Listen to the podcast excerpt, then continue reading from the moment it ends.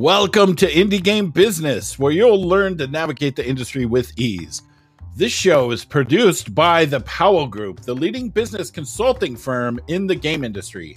Visit us online at indiegame.business to get your free pass to our next digital event coming December 8th, 9th, and 10th, where you'll have more great sessions you can participate in for free and inexpensive passes to our industry leading digital business to business meeting system. Also, make sure to donate to Extra Life. We've got a link down below in the description, or you can even join the Indie Game Business Extra Life team. That link is down in the description as well. Here we go Indie Game Business.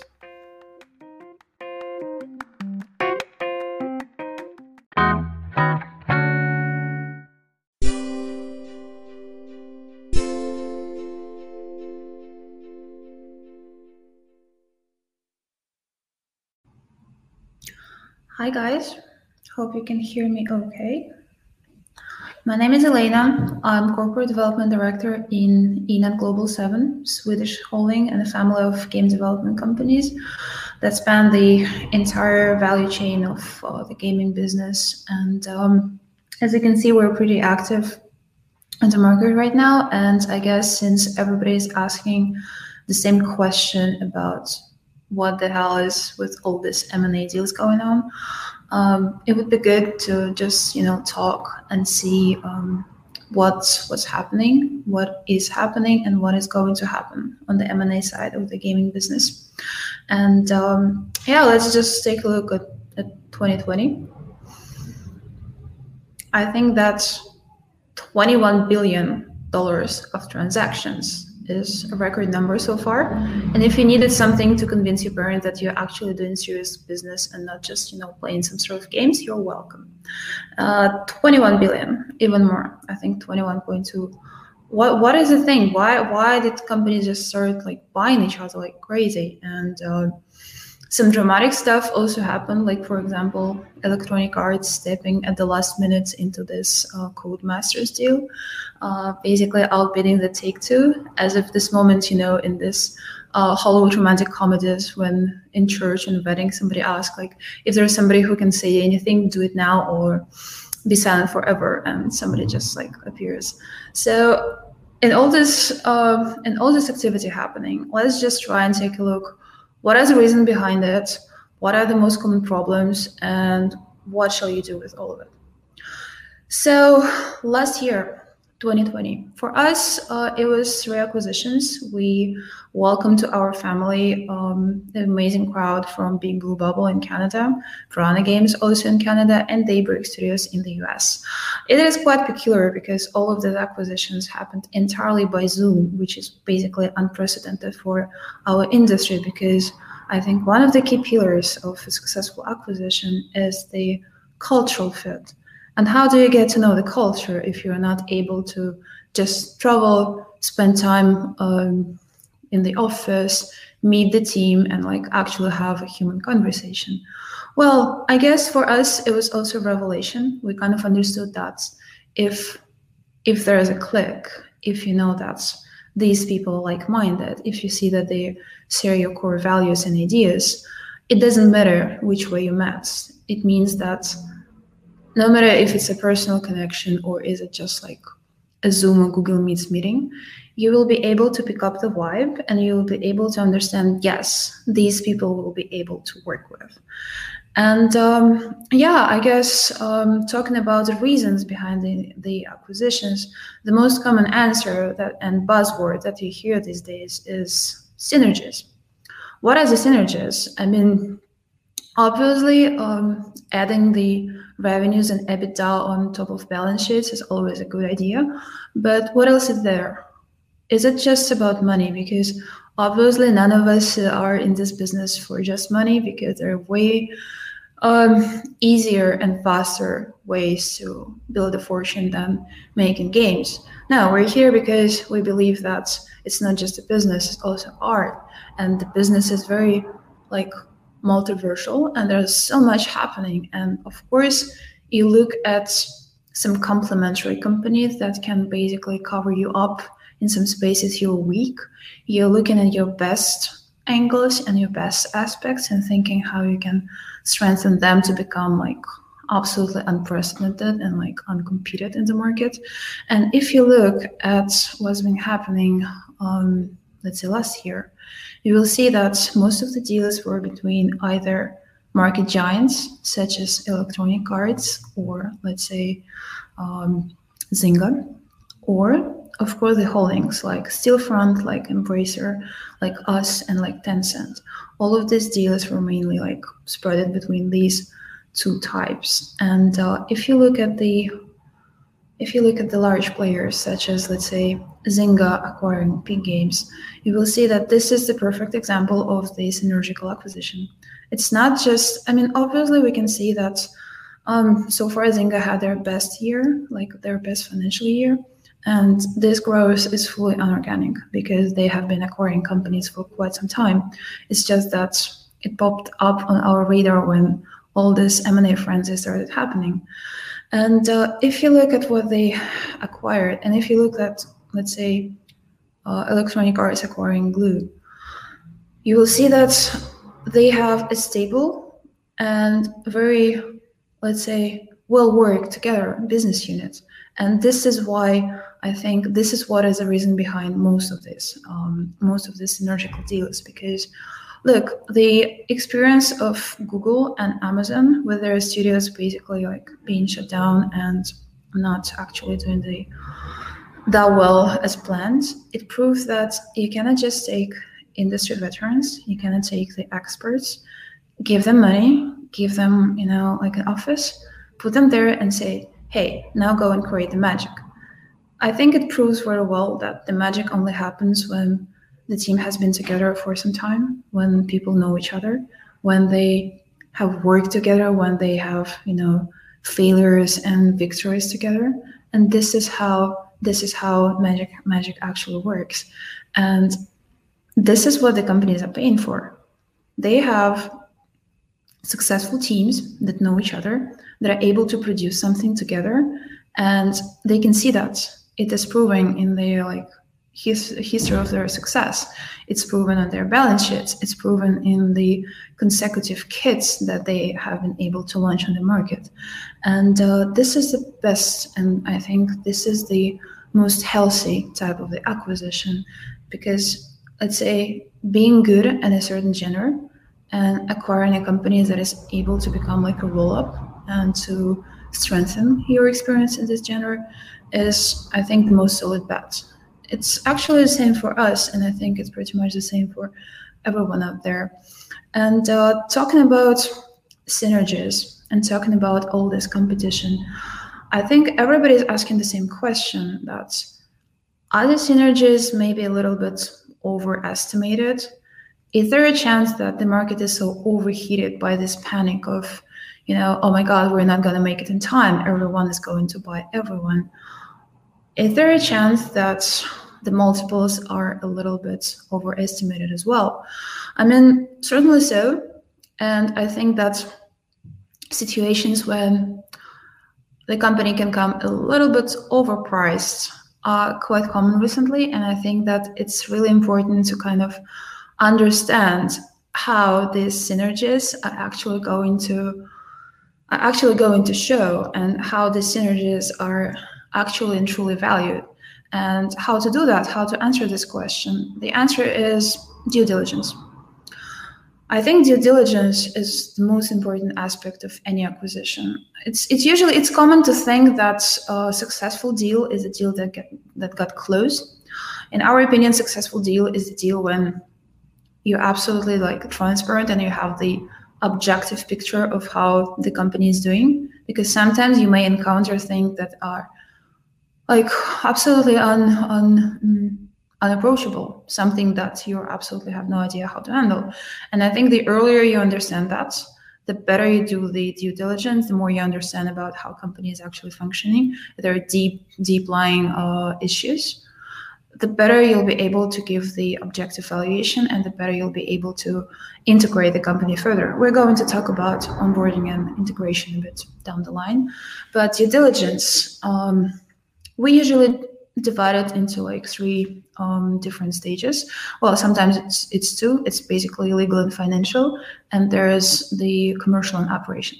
Sometimes we um, we divide commercial and operations into like development, technical, analytical, um, and marketing. But sometimes we just do this like overall analysis of things and in honest conversations with the key team members of every team, be it game development, be it analytics, be it marketing, or whoever else is there, uh, the honest conversations are the only way to kind of find out if this is a match, the only way to understand that this is a right company. They're going to be like fully, let's say, onboarded and they're going to be beneficial to the existing structure. Because I think that we all we all believe that somehow in a way that once the deal is done, the job is done. No, actually, it's just the beginning because what follows is the most important part, the onboarding. Um, we used to say integration, but since you know EG7 is a very light touch uh, company, we do not really interfere with uh, the company's day to day to day operations. Um, we always, you know, try to give them as much freedom as we can, so that nothing actually happens, nothing actually changes for for the employees because you see acquisitions are always stressful for like you know uh, common employer employees because they think what's going to happen now? Am i going to you know um, report to other person? Is my job secure? What's going on? Obviously we don't want them to be stressed and we always try to communicate that nothing is going to change. The only thing we're going to do is to enable the companies and provide them with everything they need to do um, to just fully concentrate on what they do best be it developing best-in-class games be it develop, like launching best-in-class marketing campaigns whatever it is. And um, onboarding is basically just connecting the teams and understanding like how would be the best way to work together. And for us onboarding is one of the most important phases. And um, it's really crucial to make sure that there is a connection between the teams. Because you see we have several game development companies and they all interact. They all help each other. They share their resources they share their talent they share everything. And this is how we need to do it. We need to connect the teams. We need to, to kind of understand the team dynamics so that people know who they shall contact so that people know who will help them in case they encounter any sort of trouble or any sort of an issue. And you can never underestimate the power of underestimate the power of the collective knowledge because sometimes encountering the complex problem it's only like the collective mind that can help um, overcome the issue.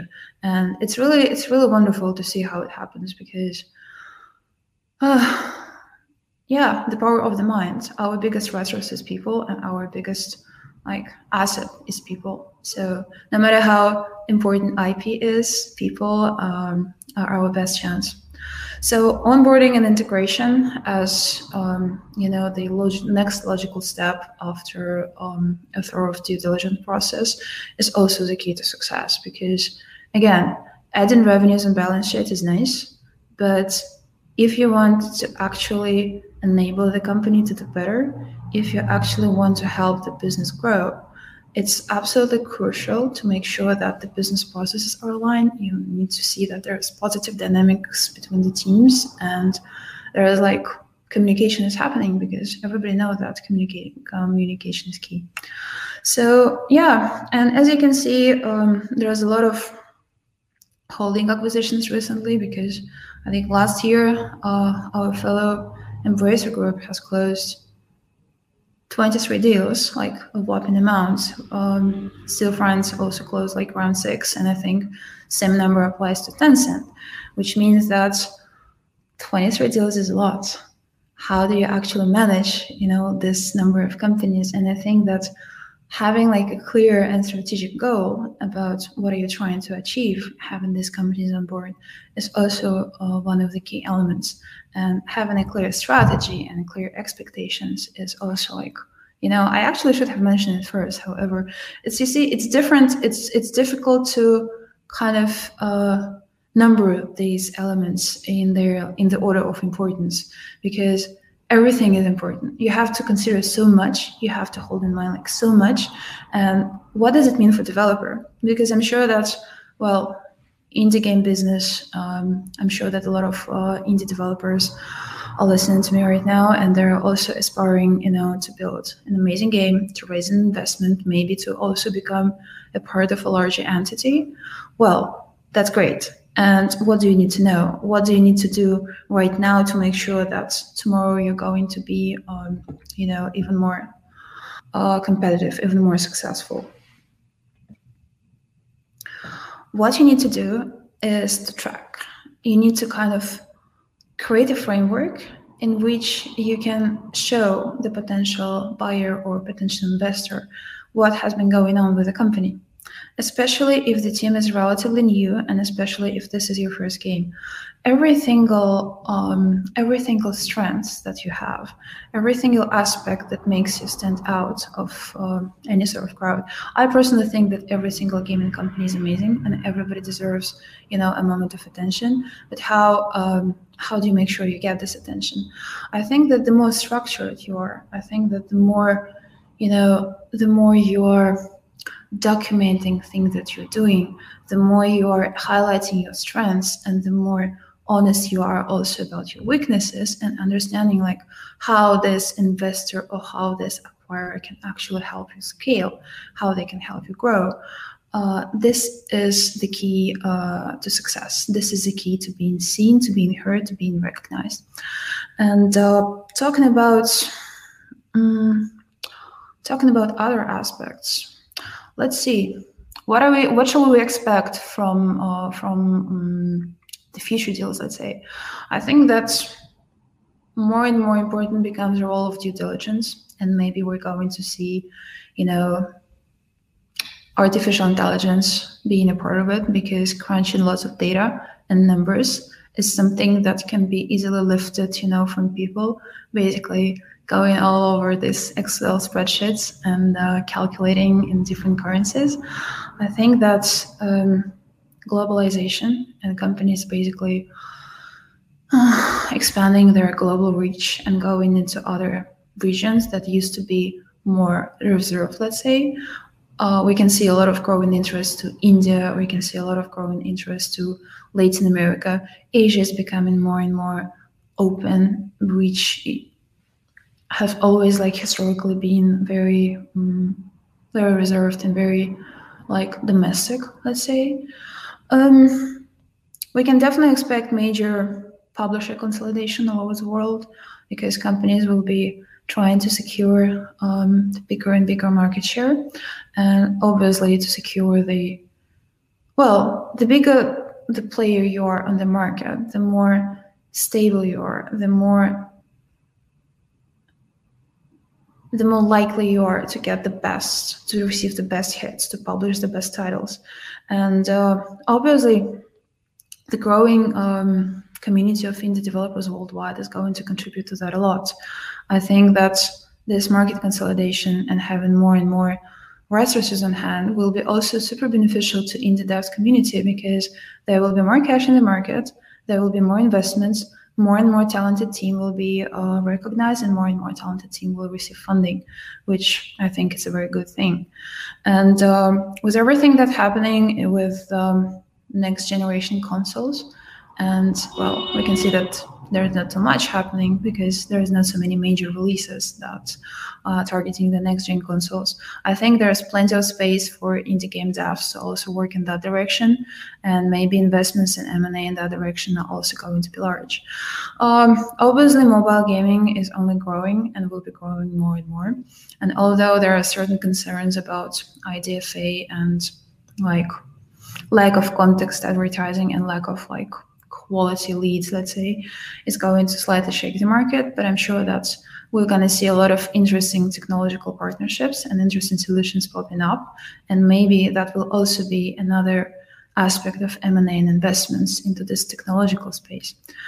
And um, yeah, ad tech and gaming also look at uh, what's been going on with, for example, um, AppLovin acquiring Adjust and um, I think enabling brands to safely enter the games, like this super interesting company called Anzu.io is doing, basically allowing to have extra monetization integrating the brands into the uh, gaming content. I think this is also a trend um, worth checking. And overall, I think that this M&A frenzy, as it's been called by different major game development, um, game development, uh, gaming magazines and uh, media, is definitely something to slightly look out for because you see some people are concerned that this M&A bubble is going to burst at some point. However, I do believe that the effort the companies are putting into into the onboarding and integration, the effort they're putting into the operational component of M&A, I think it's definitely going to pay off. And I think it's a safe bet to say that 2021 is going to bring even more interesting partnerships, even more interesting acquisitions. And um, yeah, I think for all of us, there's a lot to look forward to. I guess mm, that's all I wanted to tell you about. Uh, I'll be more than happy to answer all your questions or direct you to any sources I've been using to uh, prepare for my little speech. And overall, I just wanted to thank the organizers for providing such an amazing event and for letting us all meet. So thank you, Jay. Thank you, Peter. Thanks everyone for your attention.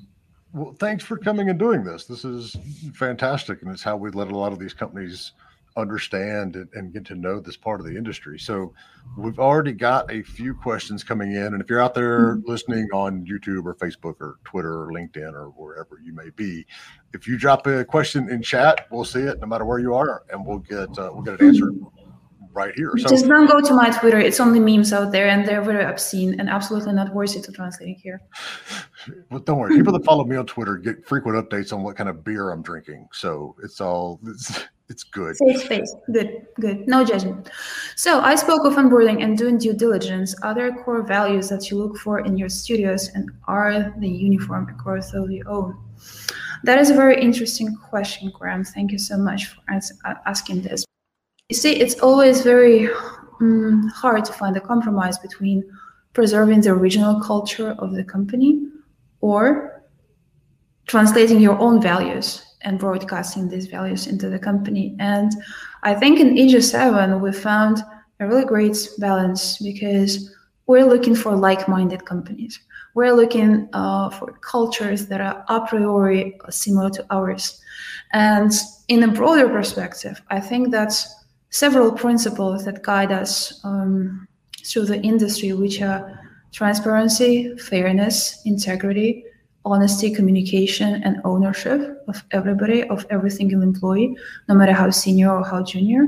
I think they're very universal across, I would even say across all industries. I think that's what's been guiding us in through like this M&A journey is basically finding capable excited, ambitious, and really driven people who actually want to make the difference, who love games, who love gaming, who understand that they want to do the best, who are always hungry, who never stop at and rest on their laurels, you know, who are always looking for what's out there on the horizon. And I think so far we've been really lucky. We've been really blessed with a Big Blue Bubble team. I love these folks.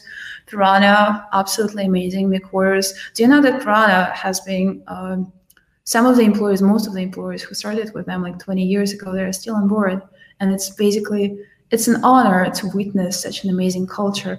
And I think that learning from each other and adapting the, the best practices and basically transferring these best practices for onto like all of us and seeing things we have never seen. Like for example, uh, Big Blue Bubble has this amazing mentorship program in which they basically um, get the postgrads and high school students from from the universities in London, Ontario, and uh, they get their senior employees to teach them and to like mentor them in uh, in game development and game design and literally anything. And look, this is so clever. Senior people have another like level of excitement and um, they're able to transfer their knowledge. They're able to you know feel empowered. And the postgrads and people with no experience they get to learn from the best of the best in the whole industry. So this is something we also plan to kind of try on uh, different studios of ours. And this is a perfect example of how we're just like learning from each other. We're never ever trying to kind of you know force people into something they don't feel like doing. We don't want to force any sort of principles onto them, but we're always happy to learn and we're always happy to teach if they want to. So I hope I answered your question.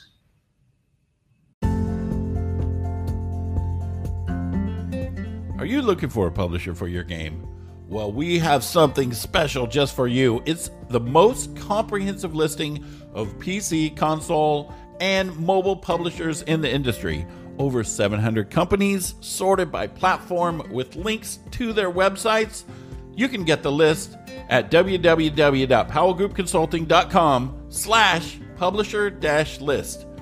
And you can get it for free. Check it out.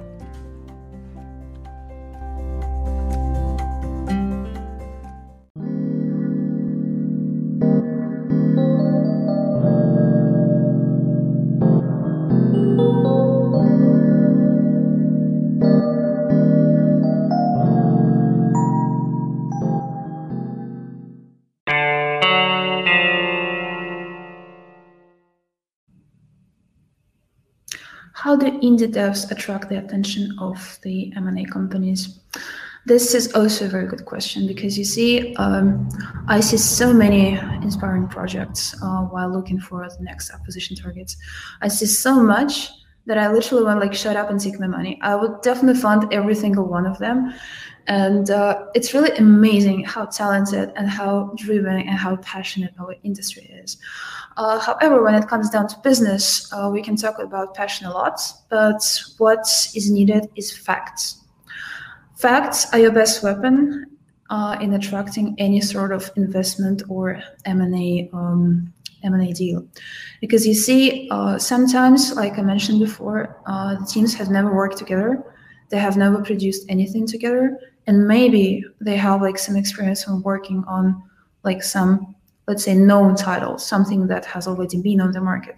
This is also like a big point uh, for the for an investor because people who've been actually dealing with something already commercially successful they are trusted people. So if your team um, has worked on i don't know uncharted or last of us highlight this absolutely brag about it put it everywhere like throw it on the banner whatever uh, if you have a, like a clear plan how to use the investment, if you have a clear plan of how much funding you need and how you're going to spend it, this is also like a major plus. For us, it's a huge plus to understand what the company actually wants from us. I mean, obviously, of course, um, every deal is a combination of stock and shares.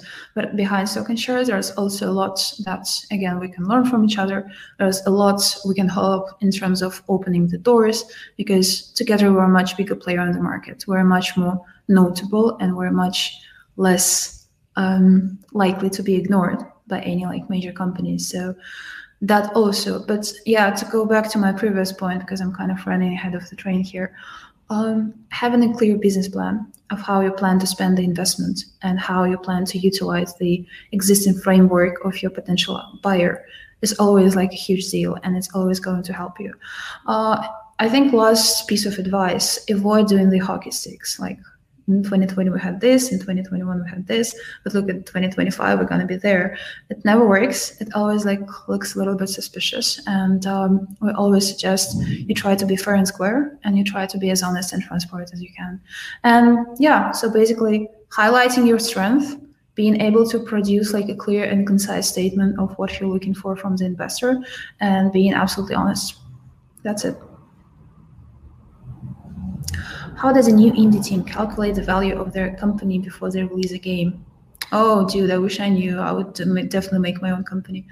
Now, sorry, jokes aside, um, I think the the biggest value of um, any company in our game business is people.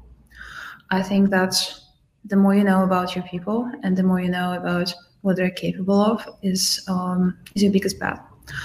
Of course, having again like a clear budget of how much you want, how much you intend to um, spend on the game, uh, and the overall plan of who's your addressable audience. For example, if you let's say doing a VR game, you're it's easy to calculate that your audience is rather limited. So you need to have some heavier advantages on your plate to, to show to the uh, potential buyers and investors. Uh, if you're making like an Android mobile game, obviously you're addressing like basically half the universe, so it's always easier. But you always need to know um, who you're addressing, how many people, uh, how you're planning to attract these people, the unique selling points of the game, and the people, obviously the people. So um, to be honest, I've never ever been a part of like any indie team, and I've never ever been selling my own company. But looking from the other side, looking from this perspective, I think that this is about the best piece of advice I can give you. All right. This is good. I mean, this is this is why we asked because that's one of the questions that came up the other day mm-hmm. as well. It's like, so where do we even start trying to figure out how much we're worth? And so it's all it's good to hear that there's not a, a concrete answer, you know, as well. That way, mm-hmm. you know, we can all guess together. That's the um, that's the takeaway. So you mentioned it, and it's very true. We've had a absolutely crazy year of acquisitions. You know, I sent a mm-hmm. buddy of mine an email the day that Embracer stuff came across, and I said I, would looked in my inbox and mm-hmm. I see that you all did not buy me this morning, and I want to know why I got left out since you bought basically everybody else.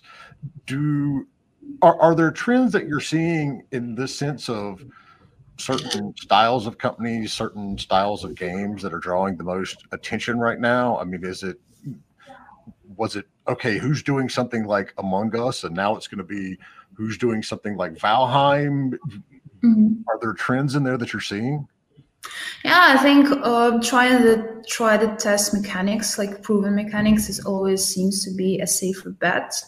But uh, honestly, we also get a bit suspicious when somebody says, "Ah, oh, we're trying to make Dark Souls but better," and you're like, "Yeah, good luck with that."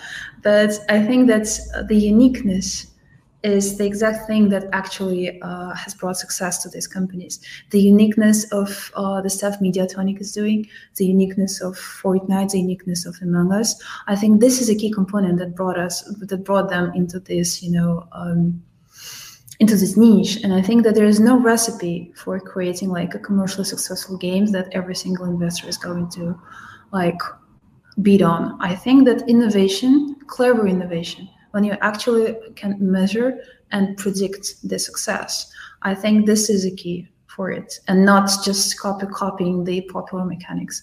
I mean, look, we also had like a number of battle royale games after like a certain notorious game was launched and how much do we know about them now? Do you remember any others? I don't. So I think that you shouldn't limit yourselves in you know this popular mechanics. Be creative. Think of something different. Think of something I don't know shocking. Think of something that is going to that the whole world is going to talk about. Something like this, and big chances the world is going to be talking about. So the other thing that we've seen in the last couple of years is everybody's still going on the hyper casual route, and even hyper casual mm-hmm. games are evolving into nearly what I would say are the casual games from 10 years mm-hmm. ago. They're not really that quick five minute thing anymore. They all have metas on there and, and you know mm-hmm. different things layered on top of them. For the next, you know, six to twelve months, do you see, you know, that surge in people going after the hyper casual developers continuing because it's lasted quite frankly longer than a lot of us had expected you know seeing the other you know trends that go through the industry. Mm-hmm. are we talking from consumer perspective or from business perspective? From business, business perspective Mm-hmm, sure. I think that we can all agree that hyper casual teams and hyper casual companies are not exactly like the large IP holders. It's not the IP you're buying. Mostly it's the expertise of the team. Mostly it's the versatility of the team, their ability to streamline the development, their ability to do quality user acquisition and marketing, and their clever mechanics of keeping people entertained, clever monetization mechanics. So I think that there is definitely going to be a continuous interest for hyper casual and casual uh, till the end of the year.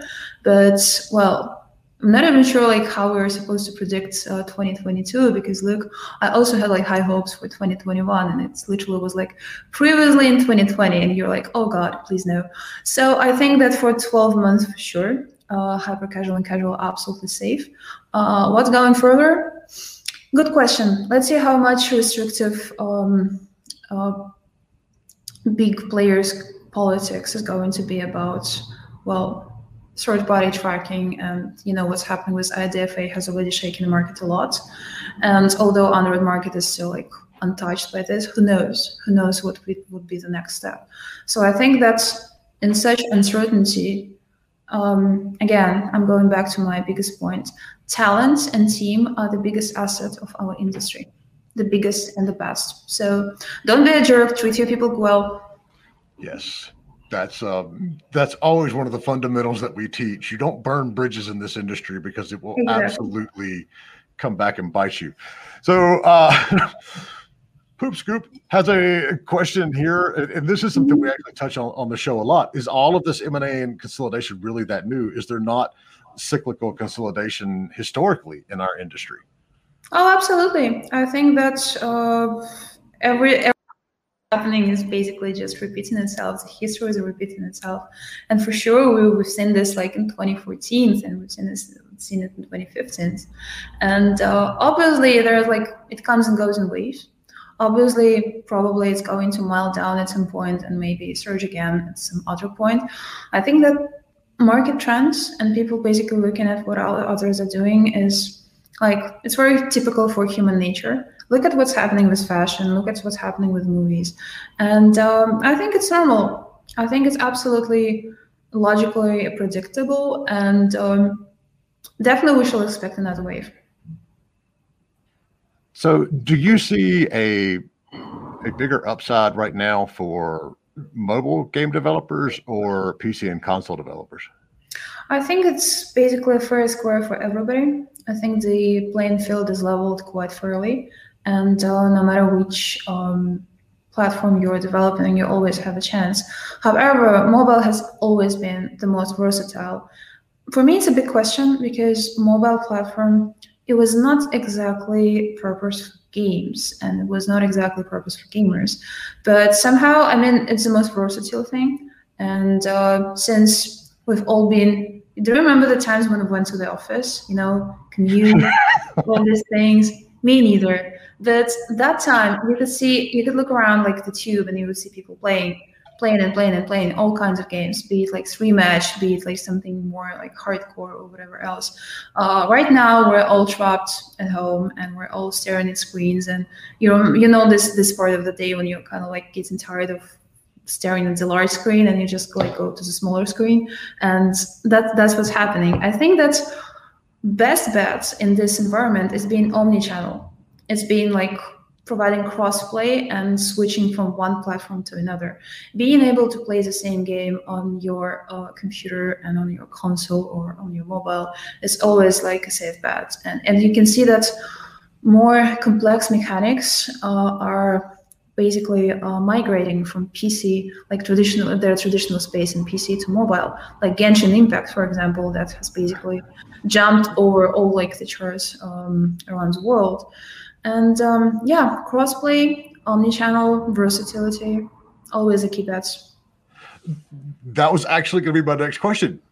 You know, it looks like Genshin has taken what we typically look at as a console, you know, title with the level of quality and the depth and the size of the world and all mm-hmm. this sort of stuff, and it has brought it down to mobile.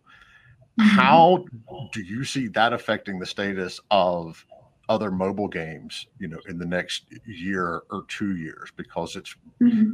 it's it's really something completely new for for a free to play mobile game. Completely new and I think very beneficial for the markets because I believe that previously the game developers were always a bit cautious about launching something complex and something like such of a high standard on the device that was not exactly um, developed for gaming and for gamers. But now the plank is very high, and there is like this precedent, this case of this highly commercial success. So I think more and more developers will be able to dare introduce something larger, something more complex, something more beautiful, because I must say that Genshin Impact is absolutely beautiful. And um, I think we shall see more of that now that we have a proof, a living proof that games like that can strive. So completely lost my train of thought there, just like that. Oh, that happens to me all the time, Jay. Don't bother. It's, it, it's my world. while I figure it out, I'm going to go to to Div's question. Do you think mm-hmm. crossplay will grow as a thing like Rocket League? I'm uh, to my shame, I must admit, I have never even heard of Rocket League. However, I think Shame on me, I know. Don't tell my mom. Um, I think crossplay is stuff that I've been seeing a lot in uh, in presentations of the larger companies. If you go to see Google's, Apple's, and like Microsoft's or EA stuff, you will see uh, the word crossplay popping up and down there. And I think that's well, again, what we mentioned before about the versatility.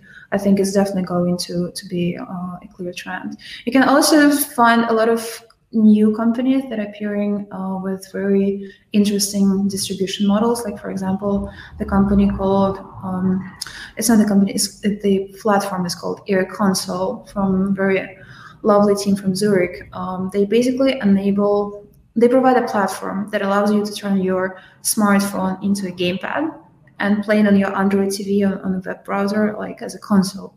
So basically, it's it's it's uh, house parties redesigned. It's basically like transforming the multiplayer verse without playing on console without a console. So I think it's already like very exciting. However, I just thought of house parties and like you know looked from the window to see if the police is coming, but no, we're socially distant.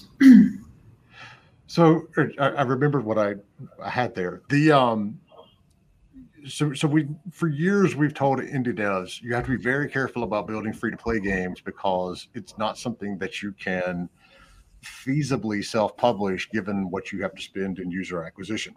And you know that's what has separated a lot of free to play developers from the premium developers. But now with things like Genshin Impact where we're seeing what appears to be more of a premium style game is there a path to small indie devs self-publishing games like that, or is it still going to be reliant on publishers and investors coming in and dropping mm-hmm. hundreds of thousands of dollars in user acquisition?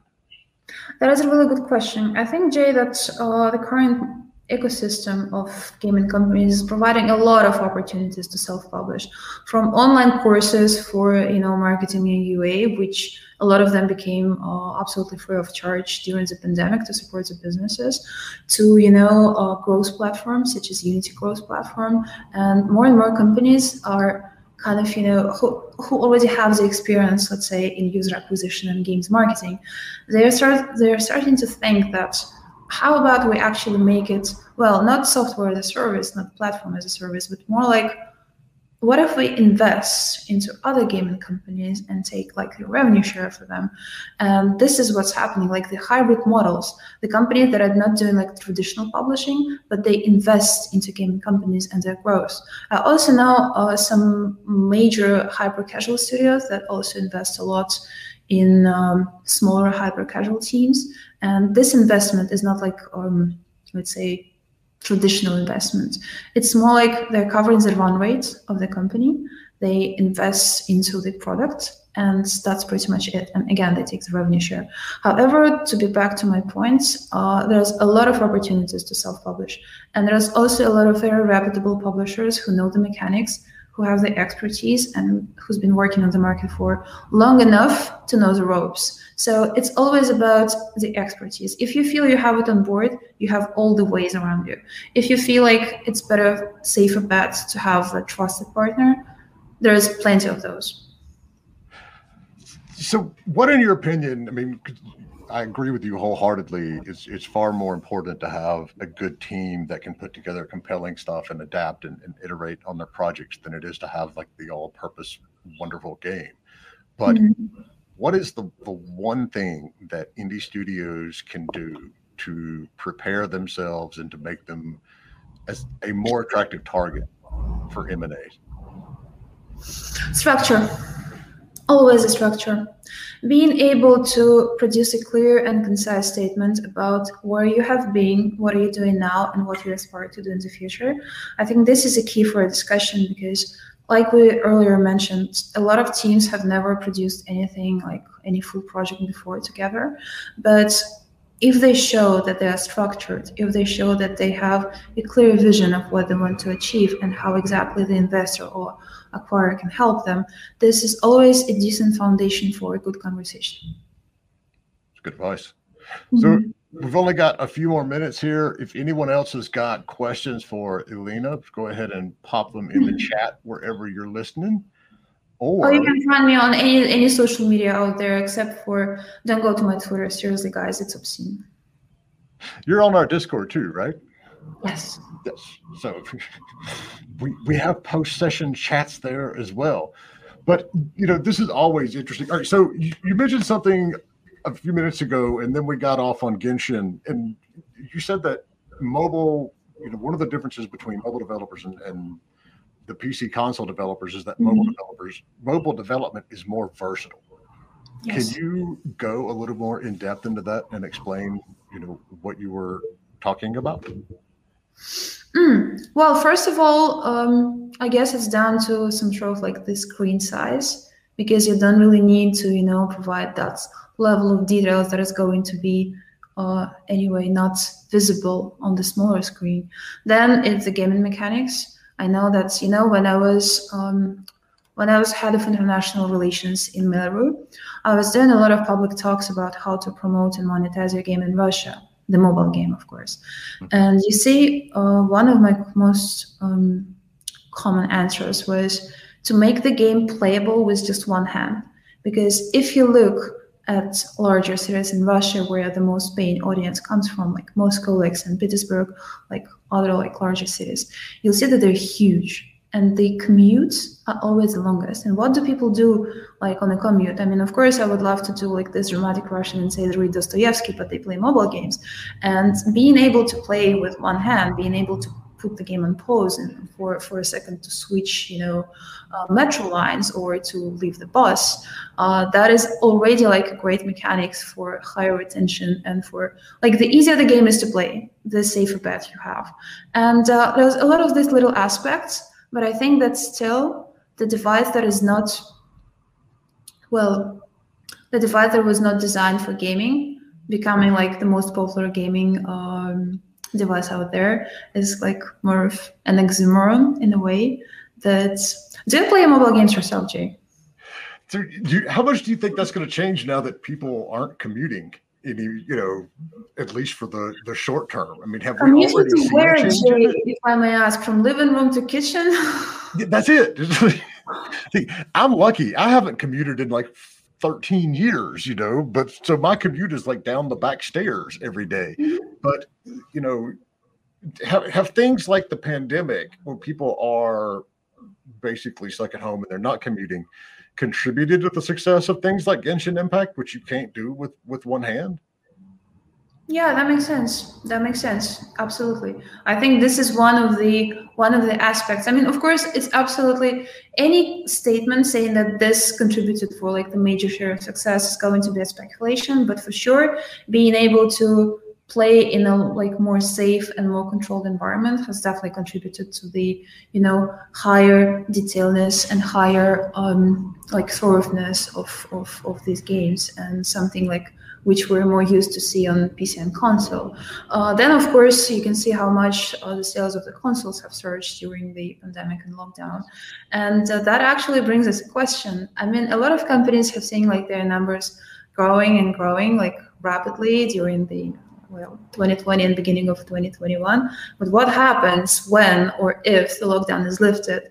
Is there a chance that people get so tired of staring into screens that they'll never gonna like be playing again that they'll be spending all the time outside in the bars and the terraces and like all the stuff and mr bill gates microchips all of us? Like seriously what? So it's there's no clear answer. What i can say is that i'm grateful being in the industry that was not affected by pandemic but was like even prospering due to pandemic. So i think we're all lucky. It's it's one of those things that you know we, we can't forget how bad this has been globally mm-hmm. but the silver lining for our industry is that it's actually almost been a good thing in terms of revenues not in terms of the life cost of all of this so that was a, a good point about you know like the the surge in, in console sales it's like i know we have multiple switches in this house because none of us want to share, basically. Obviously. But yeah. Uh, so do you think it's easier because we're seeing more free to play games launch on on Switch? You know, is it is that an easier pathway for developers versus mobile? Because I, mean, I can't imagine that the UA strategy for a mm-hmm. console mm-hmm. free to play is nearly as arduous as one for a mobile free to play. Mm, yeah, that actually an interesting question because we see more and more free-to-play uh, games coming on consoles. Nintendo has always been a little bit, well, let's say, non-traditional console in a way. It's not as hardcore as Xbox or you know PlayStation. And Nintendo Switch you can like take anywhere with you to calm yourself or your crying kid into airplane. Thank you for that. But uh, I must say that free to play mechanics is the best thing to do to you know to extend reach because when the player is not paying like from the first minute it's always like the best way to get him into the game and maybe he or her gets enticed and maybe there's like a good way to retain his attention but um we can also still say that all the AAA stuff, all like the most quality stuff, is going to be premium and will rest premium forever. So, however, sometimes I kind of like get not that happy when, for example, Mortal Kombat, which I paid for, is actually, you know, like asking for microtransactions to unlock characters or like some skins and all this stuff. But well, I guess this is a re- reality of consumerism and capitalism. So, oh well, looking at you, Mortal Kombat. Exactly. Lena, thank you so much. We're out of time, and so we're, we're going to wrap this one up. But you know, mm-hmm. she is available on our Discord server. You can drop chats there. We've got an entire room set to for you know post session chat with everybody. Um, thank you so much. And, and this thank is going to be live, you know, and recorded for everybody, so you can go back. If you're just joining us, you can go back and watch it, you know, on our YouTube page whenever you're ready. But with that, we've got Elad coming up next, talking about post trauma and how it affects the game. You know how his experiences in combat affected the game that he created and how it affects the creative process as well. So stick around, give us five minutes to switch everything up, and we'll be right back, everybody. Thank you. Thank you, Jay. Thanks, everyone. Bye, guys.